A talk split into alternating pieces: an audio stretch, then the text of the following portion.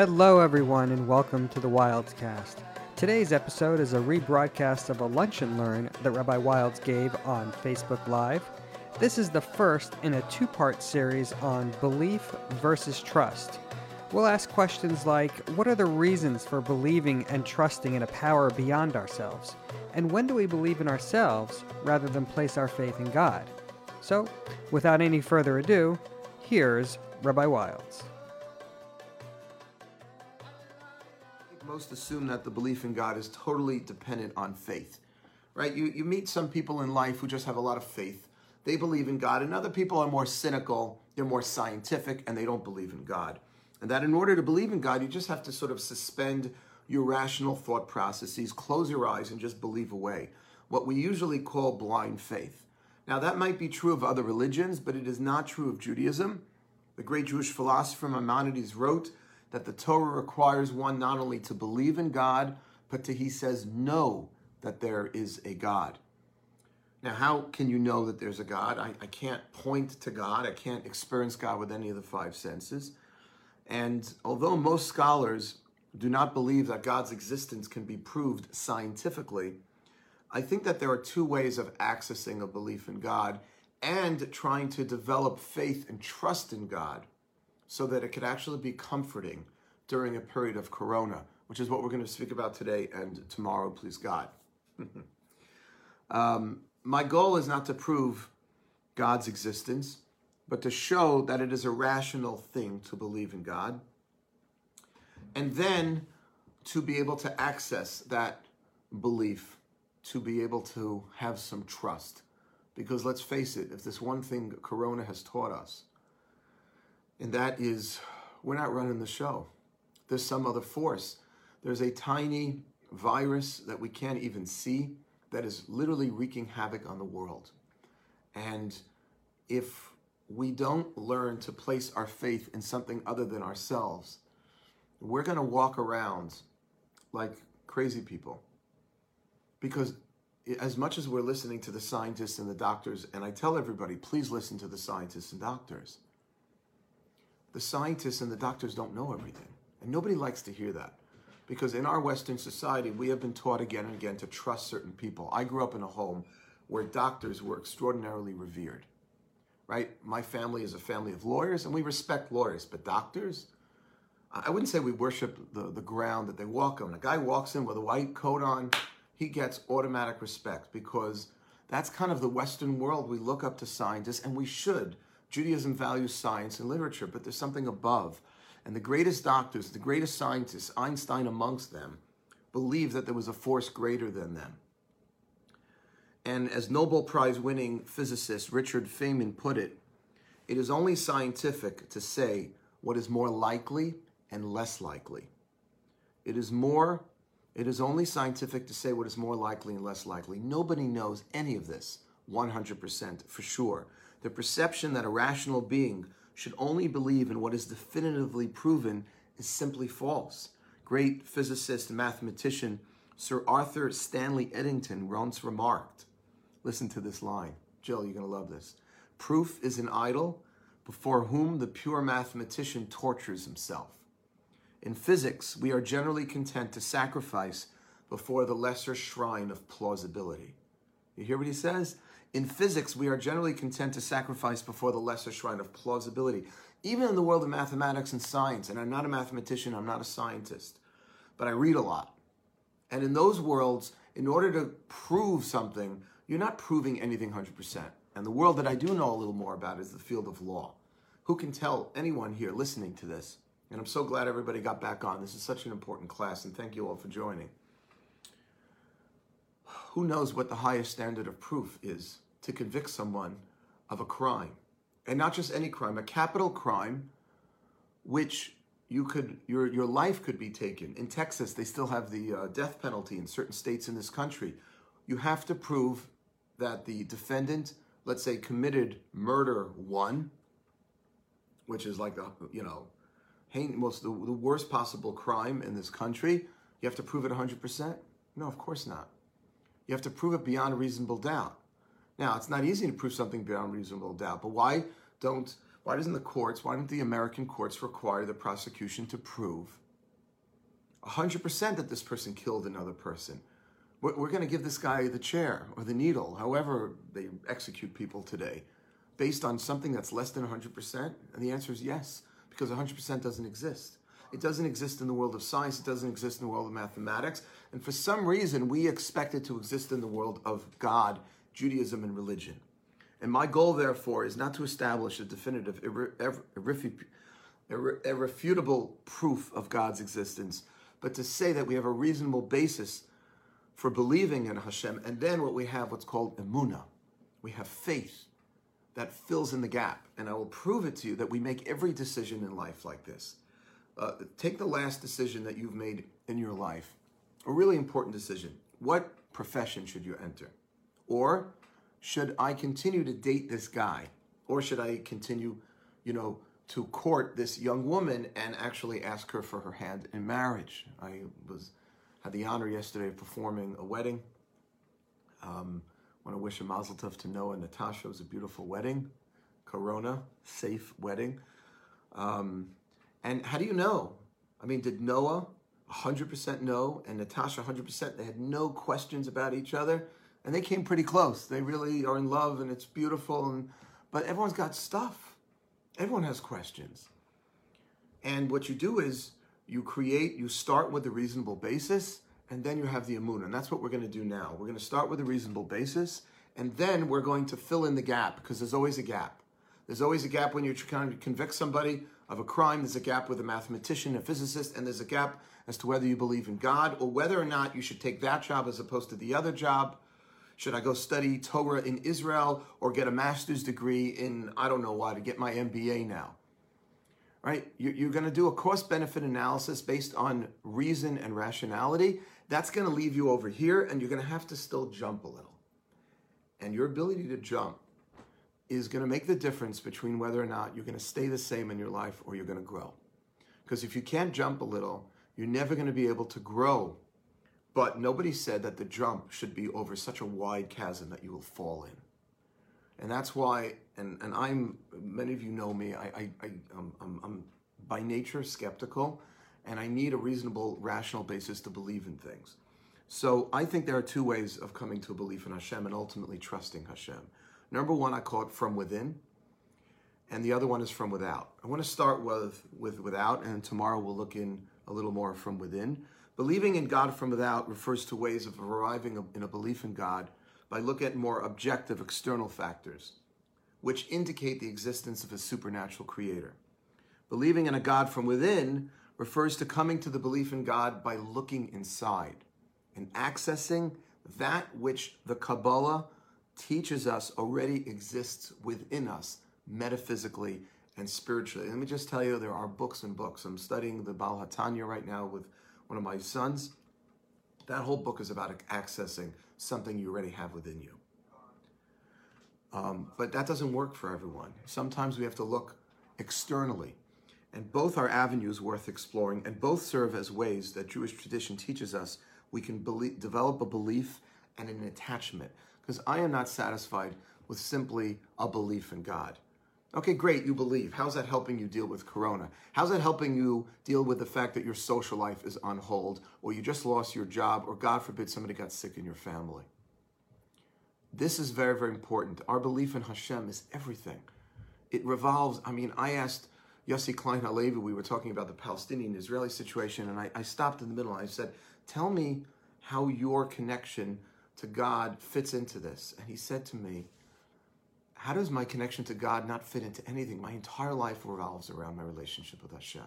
So much hinges on this. So I want to share with you two approaches to belief in God from without, and then I want to share with you some belief, some approaches within, and then something that I've learned about what's called bitachon. Bitachon means trust. Because once you believe in God, the trick is, and this is the part that I personally struggle with, because I believe deeply in a supernatural creator, um, I have my whole life. But I've struggled with it at certain points. When I was about 18, 19, 20, I spent a couple of years there just asking myself these questions and speaking with mathematicians and scientists and you know orthodox Jews who were rationalists. But then it comes to a point in life when you say, how much trust do you place in Hashem? And when you're standing up, and you know that game where you just let yourself go back and you take your friend and you have him stand behind you and you just close your eyes and I'm just going to trust. And that is not easy. And we're going to talk about that as well. So let's begin with my favorite two approaches to um, belief in God externally. And the first one is what we call the teleological approach. And I've been working on this with my son, Ezra, not the son I'm learning the Tanya with. This is more my more rationally oriented son, so he's more helpful to me on this. But the, the teleological approach comes from the Greek word telos, T E L O S, which means end or purpose, which posits that you could come to the belief in God by observing the orderly and sophisticated design of the universe, what I like to call seeing God behind creation. And uh, something happened in 1953. James Watson and Francis Quick, Crick, excuse me, famously um, discovered DNA, which is a chain of chemicals found in every human cell. And Crick and Watson proved that DNA contains an exact blueprint of the body's every physical detail our fingerprints, the size and the shape of our heart, the color of our eyes, everything. And a wonderful book that you can get that has some of this material in it. Lawrence Kelemen wrote a book called Permission to Believe. And he writes that this discovery of DNA is all the more fascinating and really revealing of a God in the computer age. Because DNA surpasses the storage efficiency of any modern day computer. In fact, if we were to electronically store the incredible amount of information found in a single strip of DNA, it would take trillions of computer bytes. And somehow, if you remember this from your ninth grade science class, DNA crams all of this information into this tiny double helix molecule, which is the equivalent of about 375 million computer bytes. Very famous Australian microbiologist Michael Denton wrote that quote, and I, and I quote this the capacity of DNA to store information vastly exceeds that of any other known human system. It is so efficient that all the information needed to specify an organism as complex as a human being weighs less than a few thousand millionths of a gram. The information necessary to store the design of all the species of organisms which, uh, which have ever existed on the planet could be held in a teaspoon. And there would still be room left enough for all the information ever written in any book. Now, that's just DNA. Every part of the human body that's coded into that DNA strip is so sophisticated. I remember when I was younger, I had problems with my eyes. I was actually legally blind and I had strabismus. I had lazy eye in my left eye. I spent a lot of my childhood in and out of the ophthalmologist's office. And during this time and thereafter, I became fascinated with the eye. And it's unbelievable. I, I could literally spend the next hour talking to you about the human eye because I did a lot of work on it. And as Kelemen describes, the human eye contains 7 million cone shaped color sensors that bring us extraordinary detail over a huge range of lighting conditions. And what happens when there's not enough light? The cone shaped sensors deactivate themselves, and 120 million ultra sensitive rod shaped black and white sensors then kick in. Another computer in the optic nerve accepts these signals from 127 million sensors, recodes them into more compact signals, and shoots them down a few hundred thousand nerve fibers, leading to our brain at about a billion impulses per second. And while all this is going on, the pupil, remember that part? The pupil is just a hole. It looks just like it's black, but it's literally a hole in the eye, and it's just like a camera that opens up automatically to let more light in when you're in a darker room, and it closes when it doesn't need as much light when you're, let's say, outside. And you've got this sort of stereo focus system adjusting focal lengths to maximize image sharpness and a sophisticated image enhancer, which is clarifying tiny blurs in our vision, which are caused by motion or darkness. And Kelemen writes that besides these video units mounted on both sides of our skull, we have equally complex devices for detecting sounds, smells, and tastes. Virtually every square centimeter of the human body is packed with pressure and temperature sensors. I'm sitting in this room right now, it's a little warm here. I'm starting to schwitz a little because I'm getting excited about what I'm teaching and it's hot.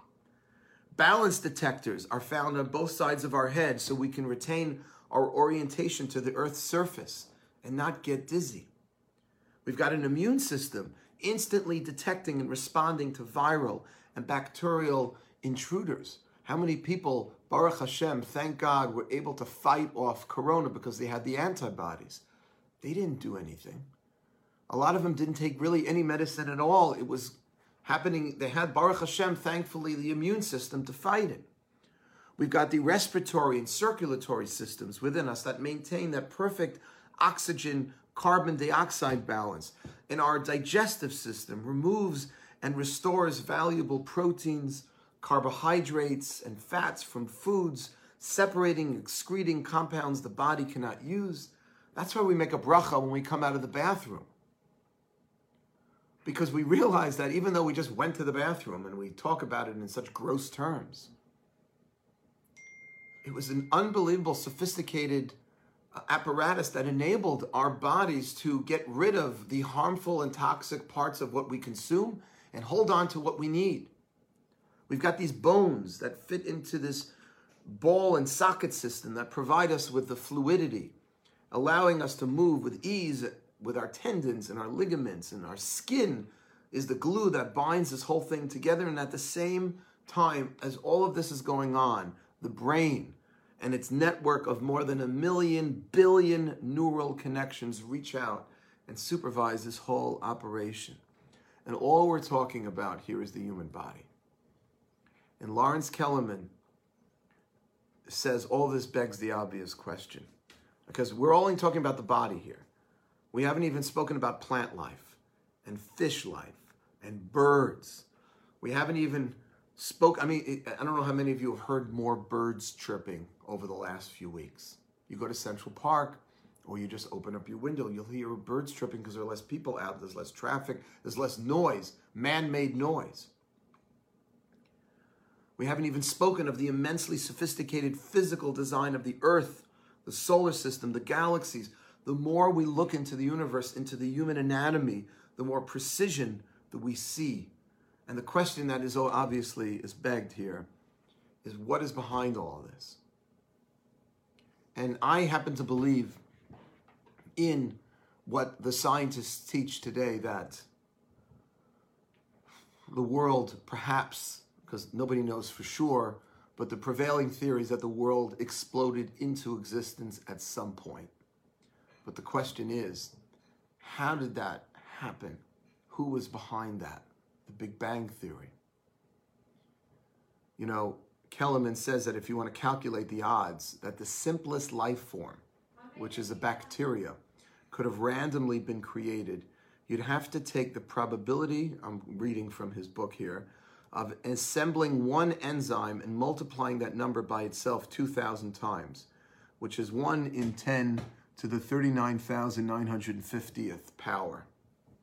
I don't even know what that means, what that word looks like, but it's characterized beautifully in this following qu- quote from uh, Nobel laureate Hoyle, who in 1981 said, It's more likely that a tornado sweeping through a junkyard might assemble a Boeing 747 than a single bacteria could have evolved randomly over a billion of year, billions of years. And that is a single bacteria. The probability of a virus or a fungus randomly evolving, and then a human being, it's almost comical. There are 25,000 operating enzymes in a human being. The probability of 25,000 enzymes forming spontaneously once in a billion years is, he says, about the same as closing your eyes, sticking your hand into a huge mound of black marbles, trillions of times the size of the universe, and pulling out the one red marble on the first try. And by the way, that's not to mention assembling those enzymes into skin, bones, muscles, ears, your nose, your eyes, or into a single strip of human DNA. We can go on and on. Francis Crick of Cambridge University, who I mentioned before, the Nobel Prize recipient for his DNA research, wrote, quote, no matter how large the environment one considers, life could not have had a random beginning. Troops of monkeys thundering away at random on typewriters could not produce the works of Shakespeare for the practical reason that the whole observable universe is not large enough to contain the monkey hordes, the necessary typewriters, and certainly the waste, the waste paper baskets necessary for the deposition of wrong attempts. The same, they said, is true for living material. And that's a famous story. It's attributed to the Rambam, some attribute it to other rabbis, but it doesn't really matter whether it's true or not. It makes the point very, very powerfully. So they said that the Rambam was once having a debate with an atheist. Maimonides, a great Jewish philosopher, and he asked his colleague that he was debating to step out of the room for a moment. And the atheist walks back into the room, and the Rambam hands the atheist this piece of paper. And had a beautiful poem on it. And the Rambam says something unbelievable happened when you left. The ink uh, well over there on my desk spilled on the floor. There happened to be a piece of paper on the floor next to the ink well, and the ink just spilled on this piece of paper and it formed this, this poem. And of course, the atheist looks at the poem and says, That's impossible. This poem can't be the result of an ink spill. It has rhyme, reason, and carefully composed phrases. It must have an author. And the Rambam famously responded, Let your ears hear what your mouth has said. The world has rhyme, reason, and pattern. Surely it too is the result of the Creator. You know, our, our family went up to Hunter Mountain for about a month. We rented a place up there, we got a great deal.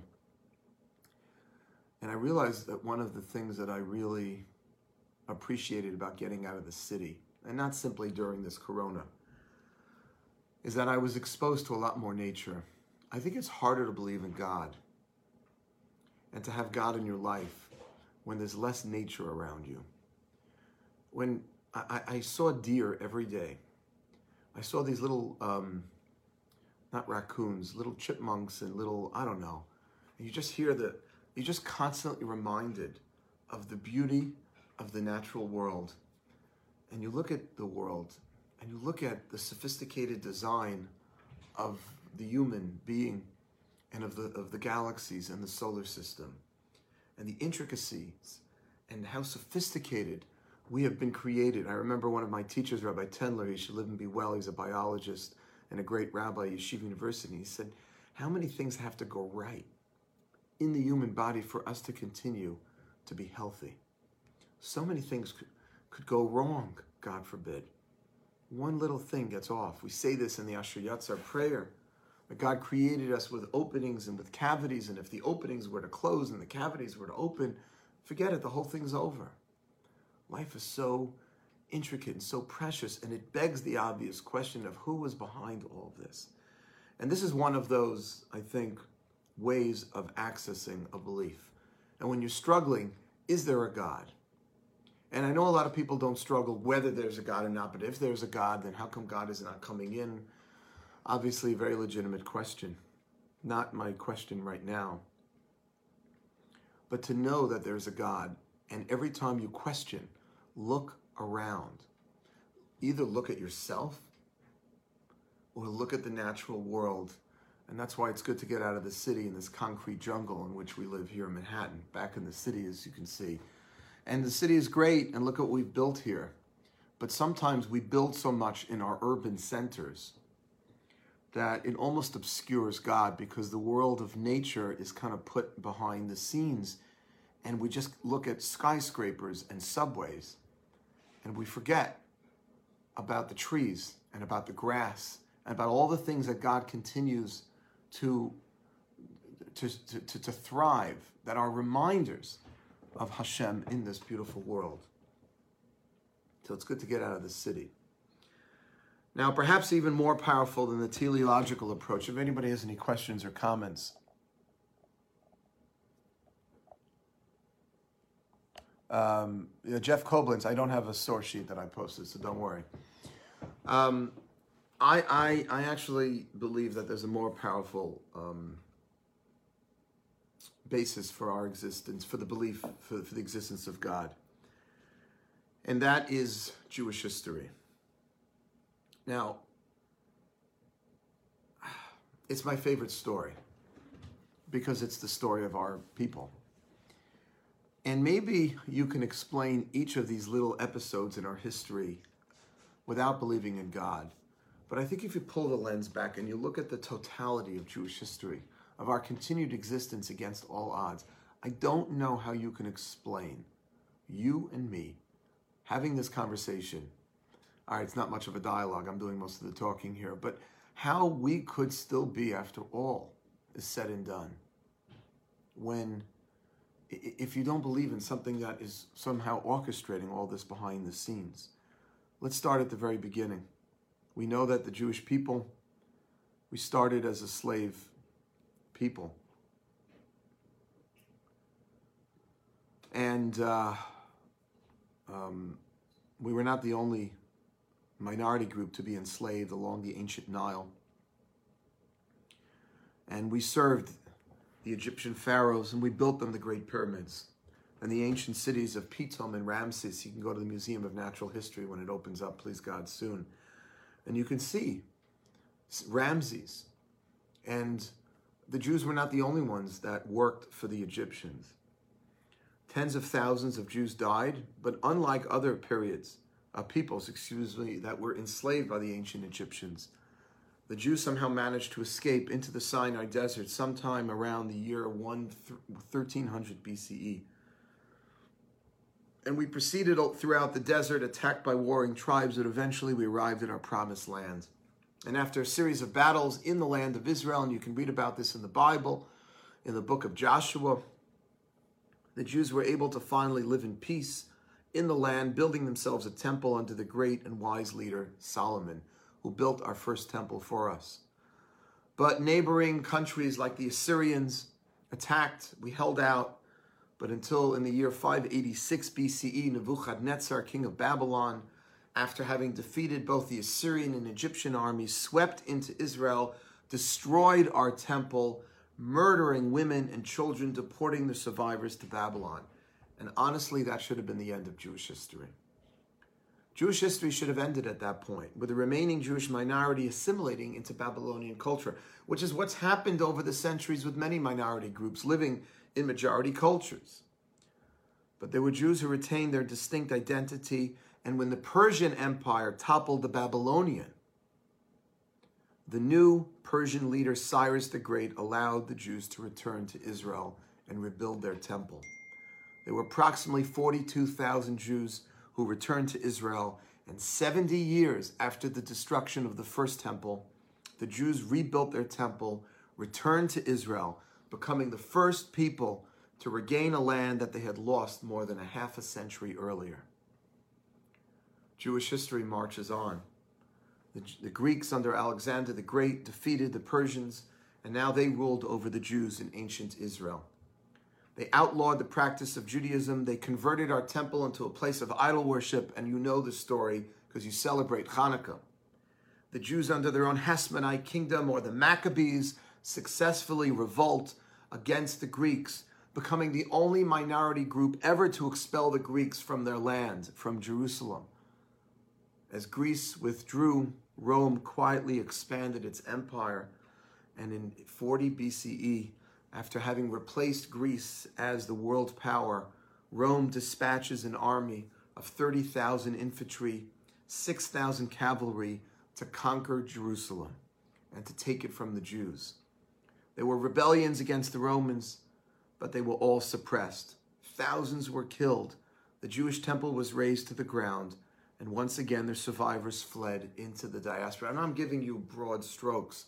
For the next almost 100 years, Jews continued to fight against the Romans. The Bar Kokhba revolt was, we talked about this last week, was one of the greatest revolts ever. But essentially, we were exiled. And in the diaspora, the Jew no longer in his land, near his temple, was now more vulnerable than ever. And over the last 2,000 years, what followed were centuries of Christian crusades, a Spanish Inquisition, Cossacks, pogroms, state sponsored anti Semitism in the former Soviet Union and all around the world. And finally, the Holocaust. And once again, for all intents purposes, this should have been the last chapter of the Jews. But it wasn't. Because in 1948, for the first time in recorded human history, a people twice exiled from their land returned to establish an independent state. On May 14th, in 1948, the State of Israel was created. And you know what happened the very next day? We talked about this on Yom Ha'atzmaut a few weeks ago. The next day, as Jews were dancing in the streets, forgetting a tiny little sliver of Israel from the General Assembly who voted in favor of partition in the United Nations, we were dancing the hora. We were like, we got something. Three years after Auschwitz. The next day, five Arab armies descended on this ragged band of Holocaust survivors, and fewer than 45,000 Jews faced the combined military forces of Egypt, Syria, Iraq, Transjordan, and Lebanon.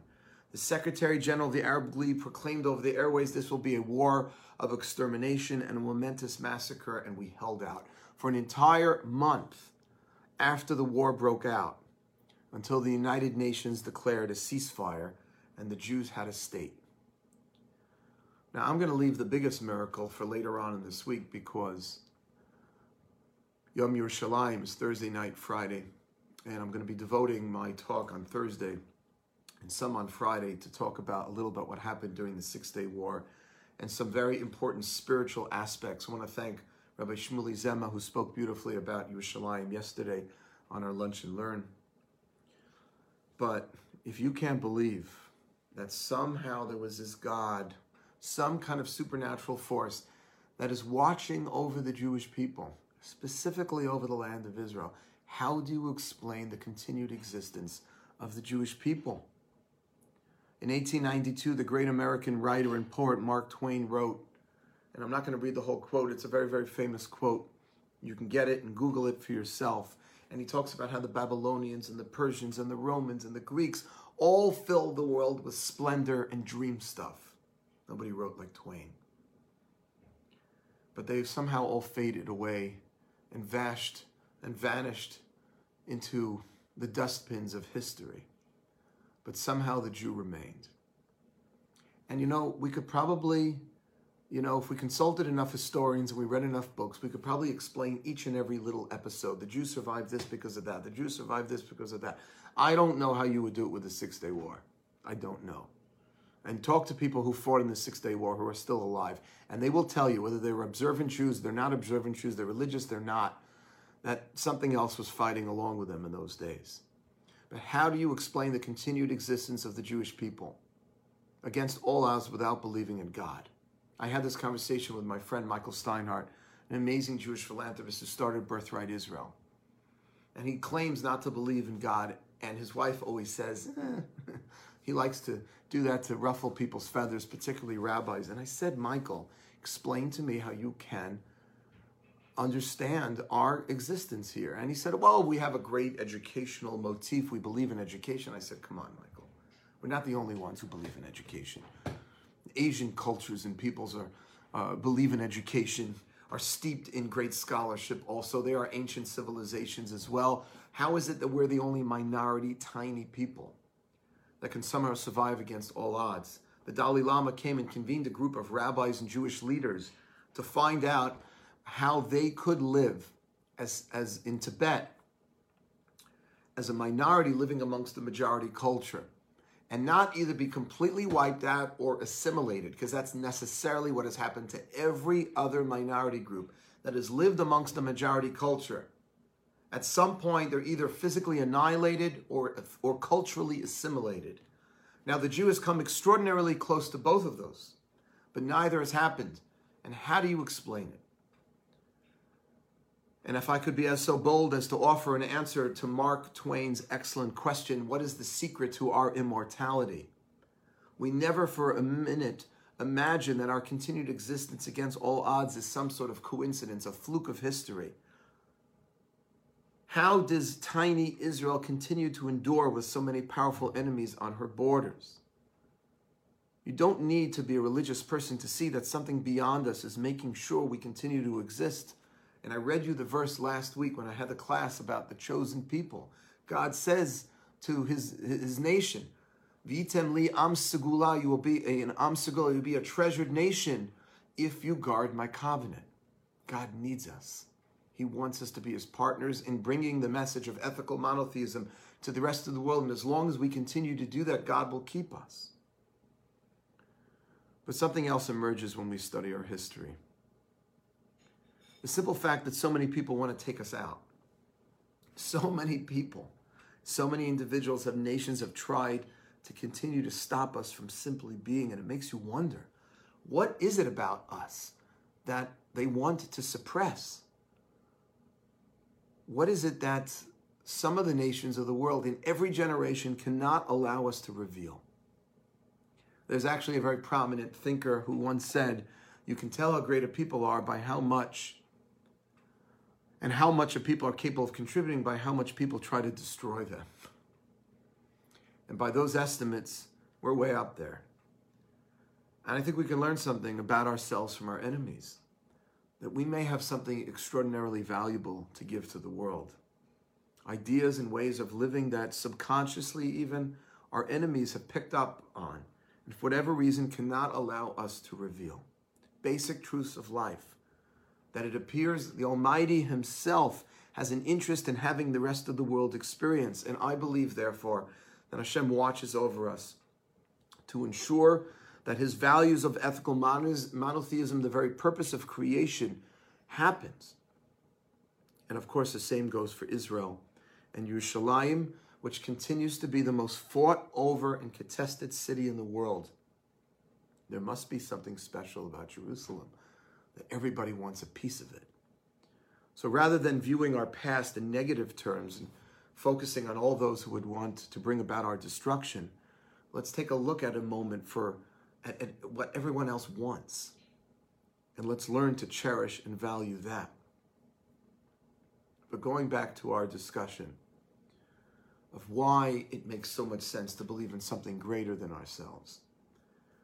What I spoke about in terms of being faith from without. Whether you look at the human anatomy, you look at biology, you look at chemistry, you look at physics, you look at the world, whatever it is that inspires you to believe in something beyond yourself. Jewish history does it for me. Maybe human biology does it for you. But there's another aspect, and that is something that exists within us. Something very, very special and powerful that exists within each and every one of us that we can access and that we can learn to have a little faith and trust in. And I'm going to save some of this for tomorrow when we delve into the other aspect. Today we focused on how we could find God beyond us. When you start imagining that there must be no God because all heck is broken loose in the world, or how could a benevolent God allow innocent and good people to die? Very legitimate question.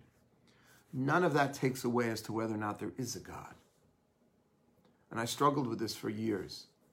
When my mother of blessed memory contracted cancer, and I watched her suffer and pass away from this. Very, very painful. And I couldn't touch the subject of what's called in Hebrew tzaddik v'ra lo, why bad things happen to good people. Because to me, my mother was the greatest person I knew, just in terms of her values, her sweetness, her caring. And it took me a long time to come to terms. And I believe this intellectually, and I'm not saying that emotionally this is going to resonate. But that legitimate question of how God has the power to save good people from suffering and somehow doesn't like what happened in the Holocaust. And that same God that I believe intervened in the creation of the state of Israel and sort of reintroduced himself as an active participant in history. Why does God hide his face at some times and God show his face at others? And we've seen both in our own generation, collectively as a nation, and I'm sure you as a person, as an individual, have seen both in your own lifetime. Times when you feel Hashem is smiling at you, when He's shining His beautiful countenance upon you. And Birkat Kohanim, the priestly blessing that come on, and they say, Hashem may God bless you. Ya'er Hashem panav elecha v'chuneka. May God shine His countenance upon you. May Hashem turn to you and look at you and smile upon you and those moments in our lives when we feel Hashem is truly smiling at us. And then we have those moments when we feel God has just abandoned us. He's just nowhere to be found. These are all, of course, from a human perspective. God is always there. And God is also there in the worst and the most difficult times. Rabbi Soloveitchik wrote that when his wife, who he was deeply in love with, when she became sick and he spent every day at the hospital with her, he wrote, and I can't do justice to the way he articulated this, that he could not find God in those whitewashed walls, those sterile whitewashed walls of the hospital.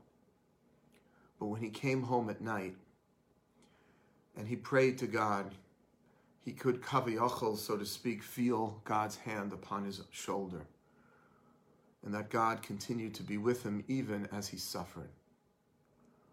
And this is the age old question that we believe even Moses asked Where is God when bad things are happening to good people? We'll talk a little more about this more because Moshe didn't even get an answer 100%. He got a partial answer when he said to God, Harini nat kavodecha, show me your glory, and Hashem said, Lo yirani adam v'chai, it's impossible for a person to see me and to live. I think so many of us believe that there's a God, but it's so hard to believe in that God when bad things happen. And then we imagine he doesn't exist. Because we don't want to imagine a God that does exist, that has the power to change it, and doesn't. But that's not being intellectually honest. It's being emotionally true to your feelings. And that's legit. There's nothing wrong with that. But that does not remove the existence of the supernatural creator that allows for all of this sophisticated intricacy that we know exists in the, in the universe and in our bodies. And we know that Israel only continues to exist because God continues to watch over the land of Israel. Not to discount, God forbid, the IDF, the government, and the great people of Israel that are also responsible for her existence, her continued existence against all odds. It's a partnership. But it's so difficult for us to imagine a God who truly is benevolent and caring and all powerful that remains silent. And so we just don't want to deal with that. And we just say he, must not exist. But we know deep down, we know intellectually he does. Because we can't explain all of this. Like Maimonides the conversation with the, with the atheist. Of course, he exists. It's just difficult for us to accept the existence of a God that allows bad to happen. And we have to somehow reconcile this. And Judaism, in a sense, is asking us to embrace paradoxical beliefs that God is powerful, that God is omnipotent, omniscient and benevolent, good. And sometimes he chooses to intervene positively for us, and sometimes he hides his face. I have no answer to that question. But that question does not remove the reality of Ein Od Milvado, as the Kabbalists teach, that there is only God. And everything else flows from that one and belief in an only God. And that's why it's so important to be out in nature, to feel a little God, and to study Jewish history, to come to the realization that you and I continuing to have this conversation in 2020 is nothing short of a miracle that could not have happened without a God.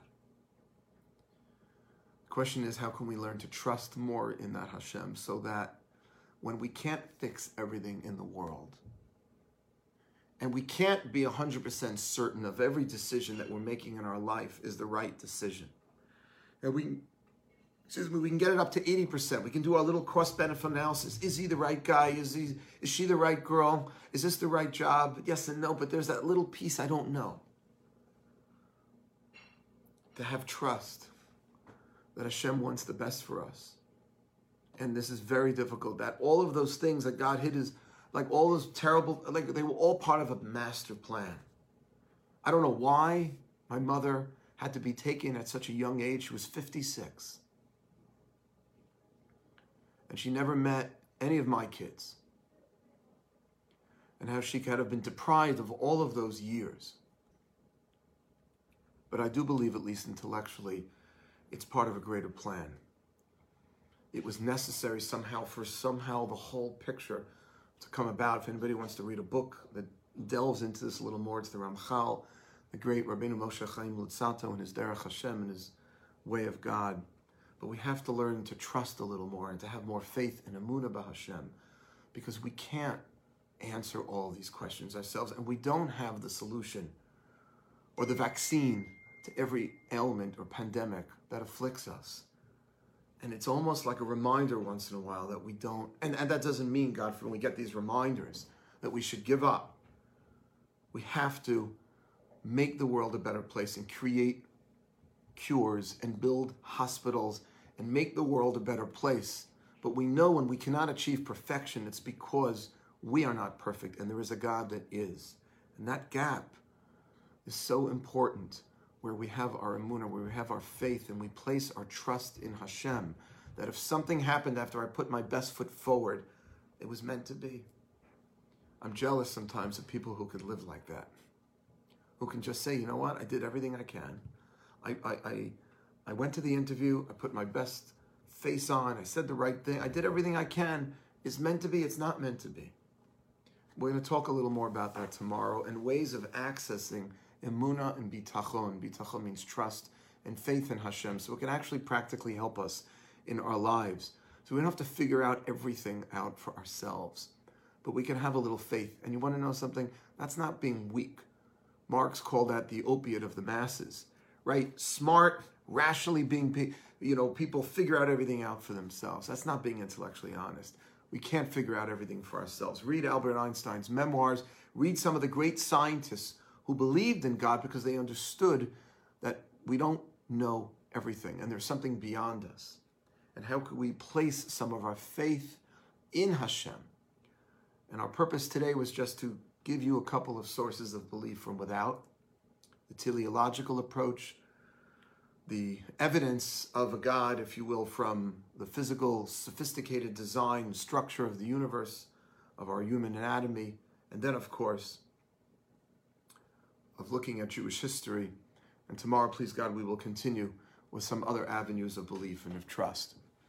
Um, Jeff Koblenz is writing that um, belief our souls have an existence beyond the definitive life experience. College friend just lost his 52 year old wife to six month fight with cancer last week. I'm sorry, Jeff. May her neshama have an aliyah. We cannot understand the infinite of Hashem, but we're going to talk a little more about this tomorrow because a lot of what we said is looking outside. Tomorrow, I want to take a look inside metaphysically and to see what already exists within us that already believes, but we're not necessarily tapping into and how we can tap into that. I want to thank you all for joining. We're going to continue this little mini series tomorrow. I know this is heavy, heavy stuff.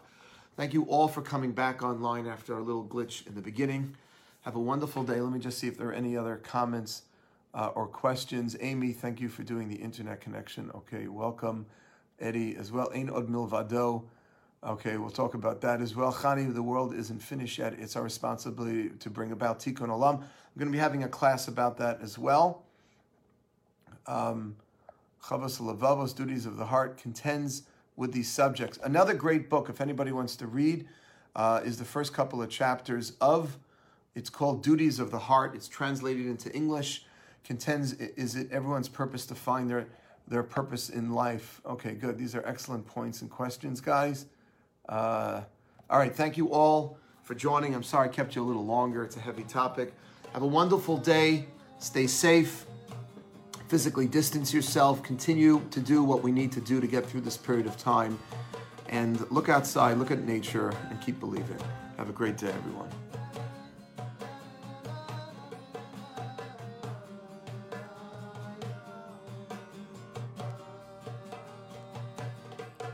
We hope you've enjoyed this episode of the Wildes Cast. Subscribe to our show on Spotify, Apple Podcasts, Google Play, or your favorite podcast app. If you haven't already, please leave us a review on the Apple Podcast Store. It only takes a minute, and when you do, it helps others discover the show. Music from today's episode comes courtesy of Yosef Wildes. For more information about the Manhattan Jewish Experience, please visit our website at jewishexperience.org or follow us on Facebook, Twitter, and Instagram. Thanks again for joining us.